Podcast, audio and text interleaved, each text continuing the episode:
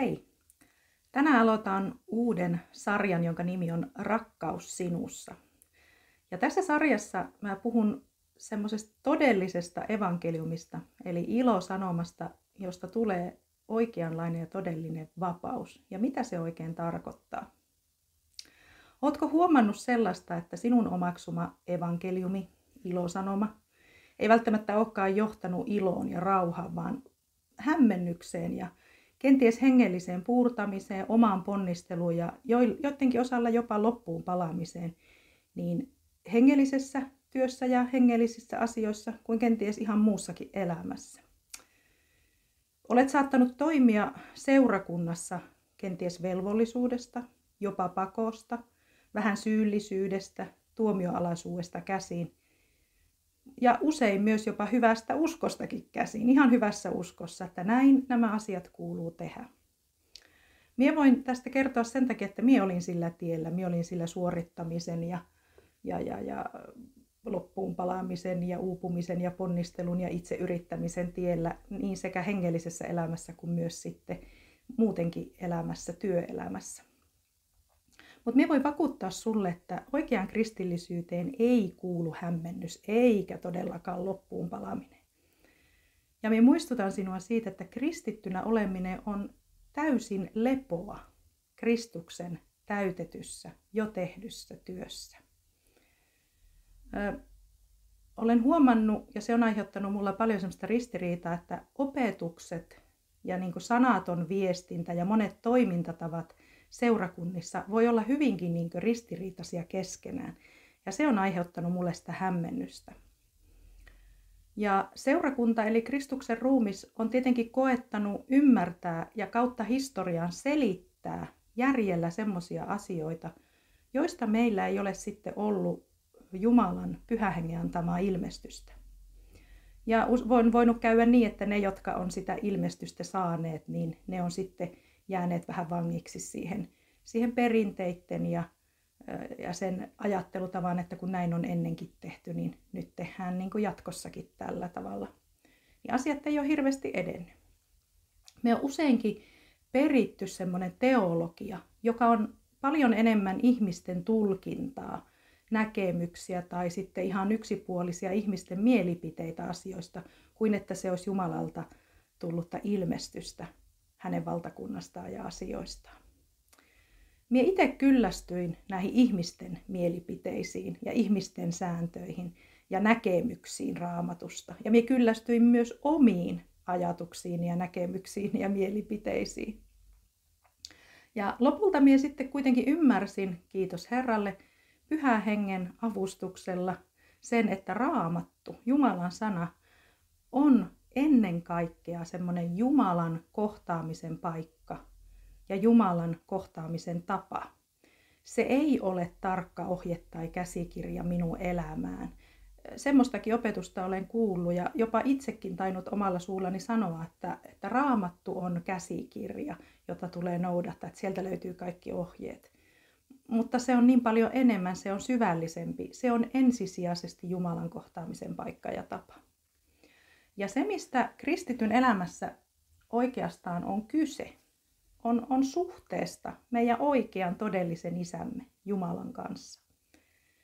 Tuossa suhteessa me saadaan koko ajan tuoretta ilmestystä. Ja tuossa suhteessa me annetaan hänen rakkautensa määritellä meidät. Minkälaisia me ollaan. Jumala on nähkäs sydämien Jumala. Hän näkee meidän sydämet ja hän on ennen kaikkea antanut meille uuden sydämen, meille, jotka uskotaan Jeesukseen Kristukseen.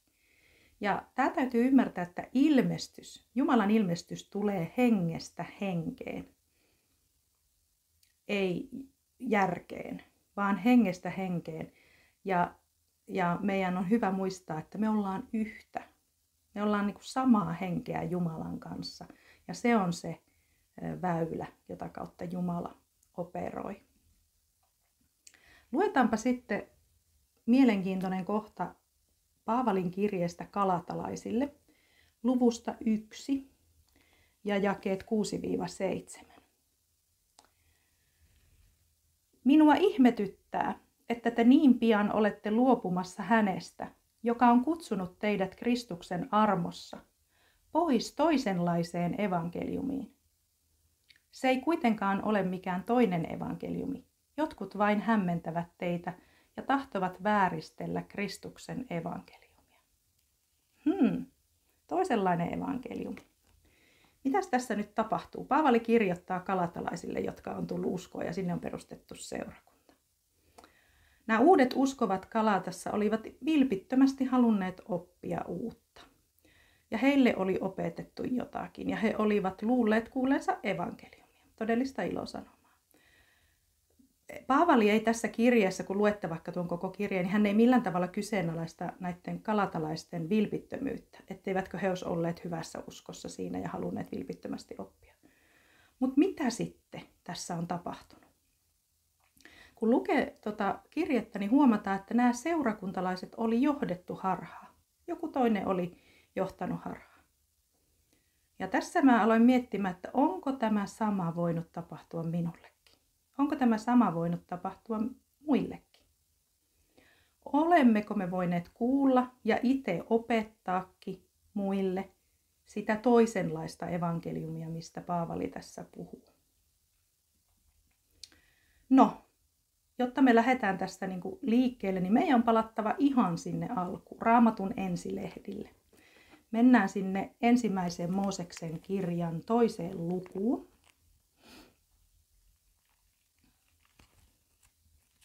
Ja sieltä luetaan aluksi jakeet 8 ja 15. 8-15. Ja Herra Jumala istutti puutarhan itään, Edeniin, ja asetti sinne ihmisen, jonka hän oli tehnyt. Ja Herra Jumala kasvatti maasta kaikenlaisia puita, jotka olivat ihania nähdä ja joiden hedelmät olivat hyviä syödä. Keskelle puutarhaa hän kasvatti elämänpuun sekä hyvän ja pahan tiedon puun. Edenistä lähti virta, joka kasteli puutarhan, ja se jakaantui sieltä neljäksi haaraksi. Ensimmäisen nimi on Piison. Se kiertää koko Havilan maan, jossa on kultaa. Sen maan kulta on hyvää ja siellä on myös pedellion pihkaa ja on yksi kiveä. Toisen virran nimi on Kiihon, se kiertää koko Kuusin maan. Kolmannen virran nimi on Hiddekel, se virtaa Assurin itäpuolitse, neljäs virta on Eufrat.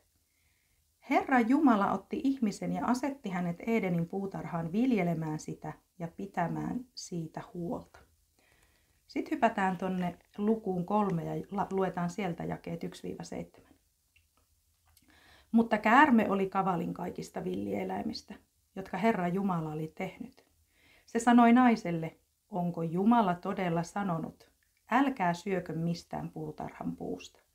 Nainen vastasi käärmeelle, kyllä me saamme syödä puutarhan puiden hedelmiä, vain sen puun hedelmästä, joka on keskellä puutarhaa, Jumala on sanonut, älkää syökö siitä, älkääkä koskeko siihen, ette te kuolisi.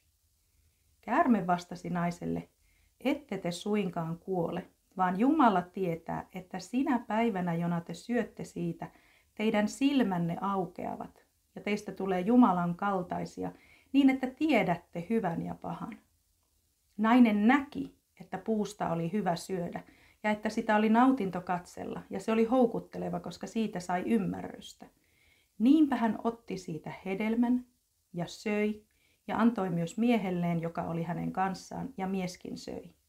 Silloin molempien silmät avautuivat ja he huomasivat olevansa alasti. He sitoivat yhteen viikunapuun lehtiä ja tekivät itselleen vyöverhot. Hmm. Ja tässä tulee eteen heti kysymys.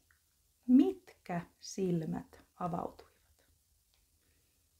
Me tiedämme, että Adam ja Eevan fyysiset silmät oli kyllä auki. Nämä silmät, mitkä meillä on tässä, niin kyllä he niillä katselivat. Mutta mitkä silmät avautuivat? Ja nyt me voidaan kaikesta, mitä raamatussa sitten kerrotaan ja miten tässä edetään, niin lopulta päätellä, että ihmisen mielen silmät hyvän ja pahan ymmärtämiseksi avautui tuossa hetkessä.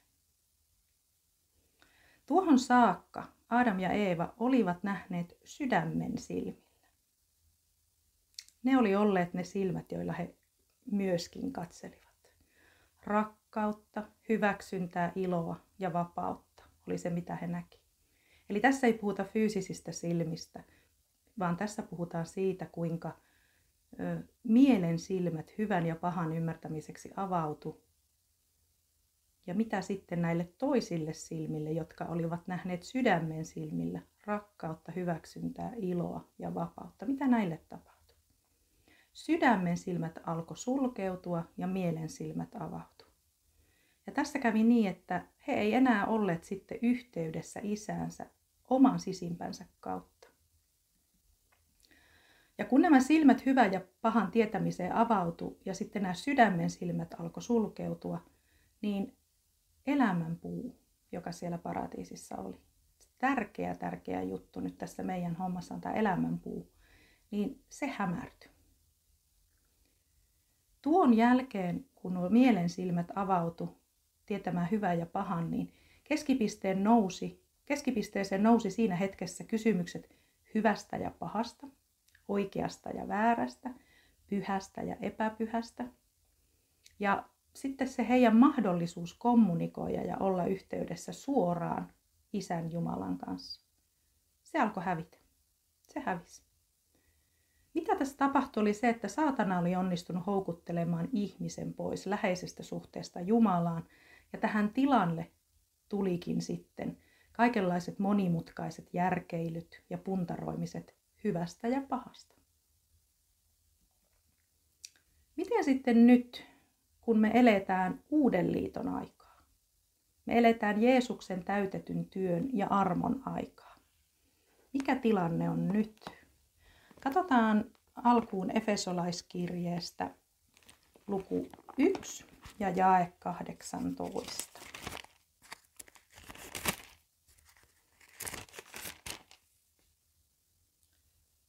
Täällä Paavali kirjoittaa Efeson seurakunnalle, ja valaisisi teidän sydämenne silmät, jotta tietäisitte, mikä on se toivo, johon hän on teidät kutsunut, miten suuri on hänen perintönsä kirkkaus hänen pyhissään. Valaisisi teidän sydämenne silmät. Ja Herra tekee sen. Nyt tämä kääntyy meidän iloksi tässä ajassa, Uuden testamentin aikana, päinvastoin koska viisaus ja ilmestys meille tulee sieltä elämänpuusta. Ja meidän esivanhemmat, Adam ja Eeva, heidät karkotettiin paratiisista sen takia, että se elämänpuu ei olisi enää heidän ulottuvillaan, kun tämä tapahtui, tämä syntilankemus. Jumala suojeli ihmiskuntaa siltä hirvittävältä mahdollisuudelta, että sen lisäksi, että he söi siitä hyvää ja pahan tiedon puusta, he olisivat myös syöneet siitä elämänpuusta. Tällöin he eivät olisi kuolleet, vaan he söis ikuisesti siitä hyvää ja pahan tiedon puusta, ja näin olisi käynyt meille koko ihmiskuntana. Semmoinen jännä huomio, että alusta lähtien Aatam ja Eevahan oli alasti. Ja he kyllä tiesi tämän varmasti, että he on alasti. Mutta mitä tapahtui, kun he söi siitä puusta? Siitä tulikin siinä vaiheessa ongelma siitä, että he on alasti. Kun he söi siitä puusta, siitä hyvän ja pahan tiedon puusta, niin jokin oli yhtäkkiä ihan väärin. He koki, että heissä on yhtäkkiä jotakin tosi väärin. Ja kun luetaan sieltä ensimmäisestä Mooseksen kirjasta, niin me huomataan, että he piileskeli Jumalalta. He meni piiloon Jumalaa, kun Jumala kutsui heitä siellä. Tästä nähdään se, kuinka ne hyväksynnän ja rakkauden silmät itseäkin kohtaan, ne sydämen silmät, sulkeutu ja mielen silmät avautu. Yhtäkkiä kaikki, kaikki oli jotenkin väärin. Siis mielihän ei ole paha. Mielellä on tosi tärkeä osa meidän elämää ja meidän niin kuin, toimintaa ja, ja kaikkea meidän kokonaisuutta. Mutta se, mikä on mielessä niin kuin haastavaa, on se, että mieli ei voi nähdä Jumalaa. Meidän järki ei voi nähdä Jumalaa. Ja ajatelkaa tätä, että ei ollut kyse pelkästä pahan tiedon puusta. Se olisi jotenkin niin kuin helpompi ymmärtää. Mutta kyse oli hyvän ja pahan tiedon puusta. Ja tässä me löydetään lakihenkisyyden ja uskonnollisuuden perusta. Hyvän ja pahan, oikean ja väärän erottamiseen niin kuin pyrkivät tämmöiset toiminnot, niin ne on kokonaisuudessaan kaikki väärästä puusta syömistä. Me päätetään itse tai noudatetaan toisten ihmisten meille antamia sääntöjä aika paljonkin. Ja ne on ratkaistu tai laadittu hyvin usein ihmisjärjen tai, tai meidän omien arvojen voimin ja mukaisesti. Ja me eletään jatkuvassa semmoisessa arviointiprosessissa ja me ollaan ikään kuin ansassa, semmoisessa oravan pyörässä, että mikä on oikein, mikä on väärin, mikä on hyvää, mikä pahaa. Koko ajan tulee valinnan paikkoja, teinkö oikean ratkaisun ja me uuvutaan siinä tosi paljon. Ja ongelma on siinä, että meidän lihahan rakastaa lakia. Mun liha rakastaa lakia. Meidän järki rakastaa sääntöjä. Sehän on helppoa elämää, kun joku sanelee, että miten asiat on tehtävä. Sun ei tarvi niinku sitten miettiä, että no niin okei, tässä on nyt tämmöinen laki, tässä on tämmöinen sääntö, noudatetaan tätä. Minä jos kukaan hyvin tiedän sen.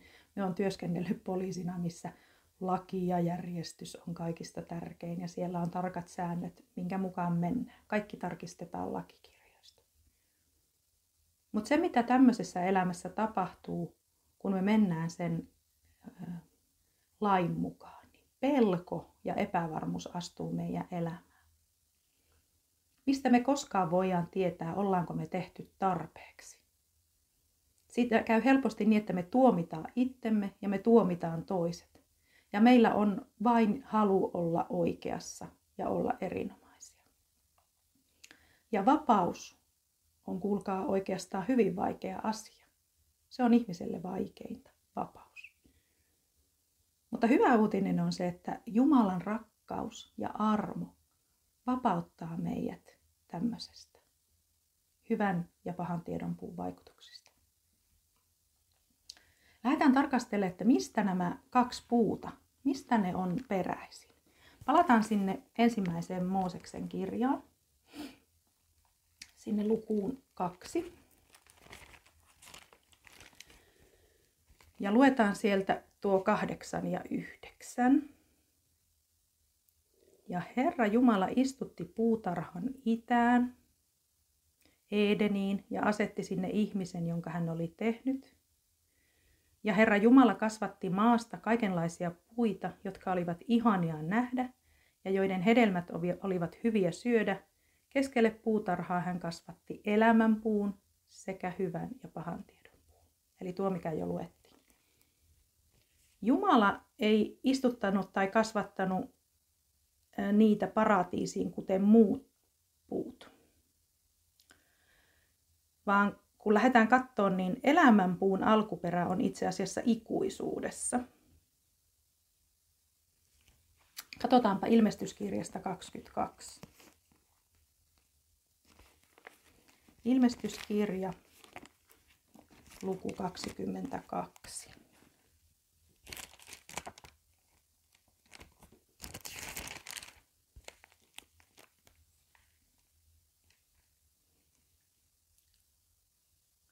Enkeli näytti minulle myös elämänveden virran, johon hohtavana kuin kristalli kumpusi Jumalan ja Karitsan valtaistuimesta. Keskellä kaupungin pääkatua ja virran molemmilla puolilla oli elämänpuu, joka kantoi 12 hedelmät, antaen hedelmänsä joka kuukausi. Puun lehdet ovat kansojen tervehtymiseksi. Eli siellä on mainittu myös tämä elämänpuu. Elämänpuu on ollut olemassa ja on. Mutta mistä hyvän ja pahan tiedon puu on sitten peräisin? Se me voidaan katsoa Hesekielin tota, kirjasta. Tuolta löytyy Hesekiel. Ja mennäänpä katsomaan sieltä Hesekiel 28 luku. Tämä on, tämä Hesekiel 28 on niin profeetallinen julistus Tyyroksen kuninkaalle, mutta samalla tämä paljastaa meille jotakin muuta. Ja se on se, että se paljastaa meille saatanan alkuperän. Luetaan sieltä jakeesta 12 jakeeseen 15 ja sitten jae 17. Ihmislapsi, vilitä, vir, viritä valitusvirsi Tyyron kuninkaasta. Sano hänelle, näin sanoo Herra. Herra, sinä olet sopusuhtaisuuden sinetti, täynnä viisautta, täydellisen kaunis. Sinä olit Edenissä, Jumalan puutarhassa. Kaikenlaiset jalokivet olivat koristeinasi. Karneolia, topaasia, kalsedonia, krysoliittia, onyksia, perylliä, safiiria, rubiinia ja smaragdia. Sekä kultaa olivat upotus- ja kaiverustyöt sinussa. Ne valmistettiin sinä päivänä, jona sinut luotiin. Sinä olit voideltu, suojeleva kerupi, ja minä asetin sinut Jumalan pyhälle vuorelle. Sinä käyskentelit tulisten kivien keskellä. Vaelluksessasi sinä olit nuhteeton luomisesi päivästä siihen asti, kunnes sinut, sinussa havaittiin vääryys. Sinun sydämesi ylpistyi kauneutesi vuoksi ja viisautesi turmeltui loistosi tähden. Siinä me nähdään, mikä on Luciferin, saatanan alkuperä. Hän oli yksi arkkienkeleistä, jonka sydän ylpistyi. Ja tässä puhutaan, että Lucifer, Luciferin viisaus turmeltui. Luciferilla oli ollut viisaus, joka kumpusi siitä suhteesta Jumalaan, rakkaudesta häneen, Jumalaan, joka näkee ja tietää kaiken. Lucifer oli kaunis, erinomainen ja sen tähden Luciferin sydän ylpistyi. Hänestä tuli varsin ylimielinen. Ja se, mitä tuo turmeltunut viisaus on, mitä Luciferiin sitten tuli, niin se, oli, se on niin kuin, se koko ajan se turmeltunut viisaus, viisaus arvioi oikeaa ja väärää, hyvää ja pahaa. Ja tämä tiivistyy oppiin siitä, että koetetaan tehdä sitä, mikä on hyvää ja vältetään pahan tekemistä.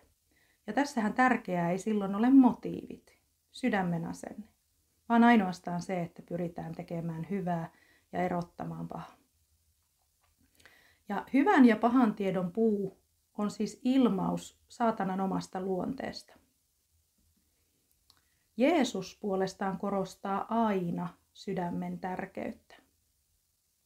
Kun luetaan, mitä Jeesus opetti ja puhui, niin hänen kovin arvostelunsahan kohdistui aina niihin, joiden elämä oli vain niin sanotusti oikeiden asioiden tekemistä.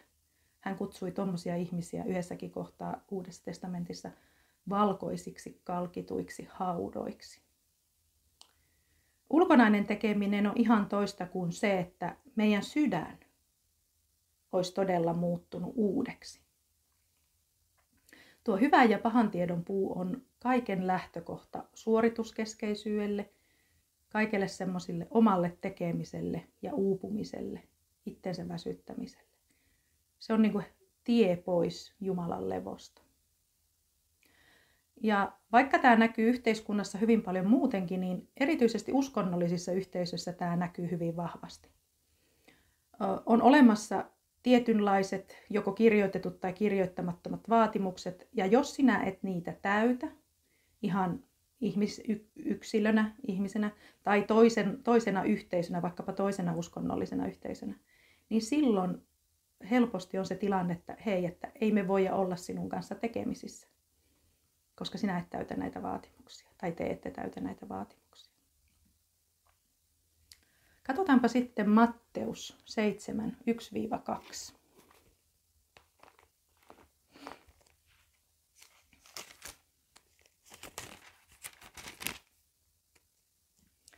Täällä Jeesus sanoo, älkää tuomitko, ettei teitä tuomittaisi.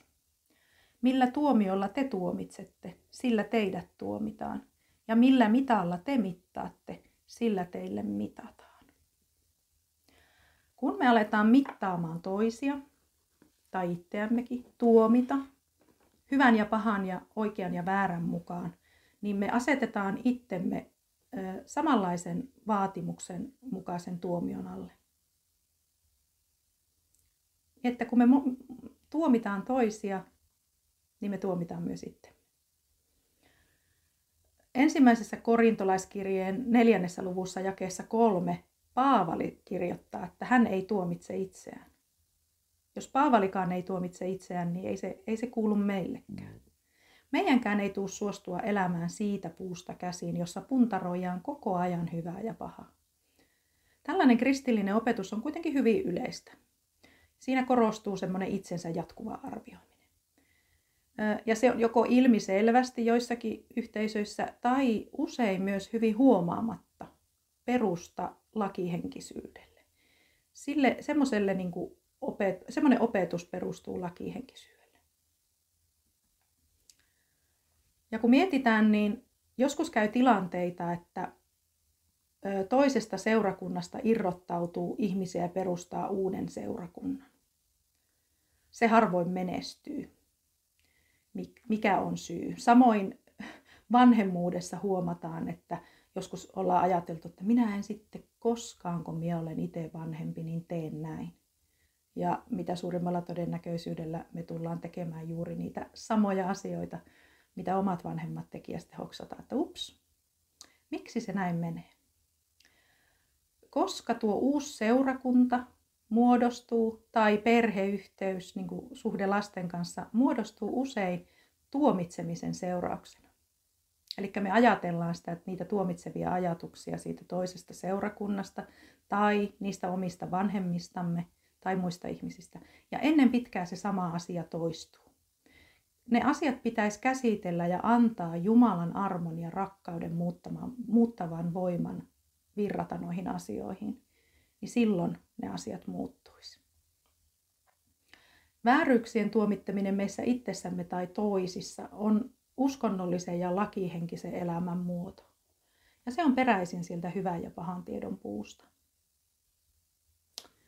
Luetaanpa Kalatalaiskirje 3 ja 10. Ne taas, jotka pitäytyvät lain tekoihin, ovat kirouksen alaisia.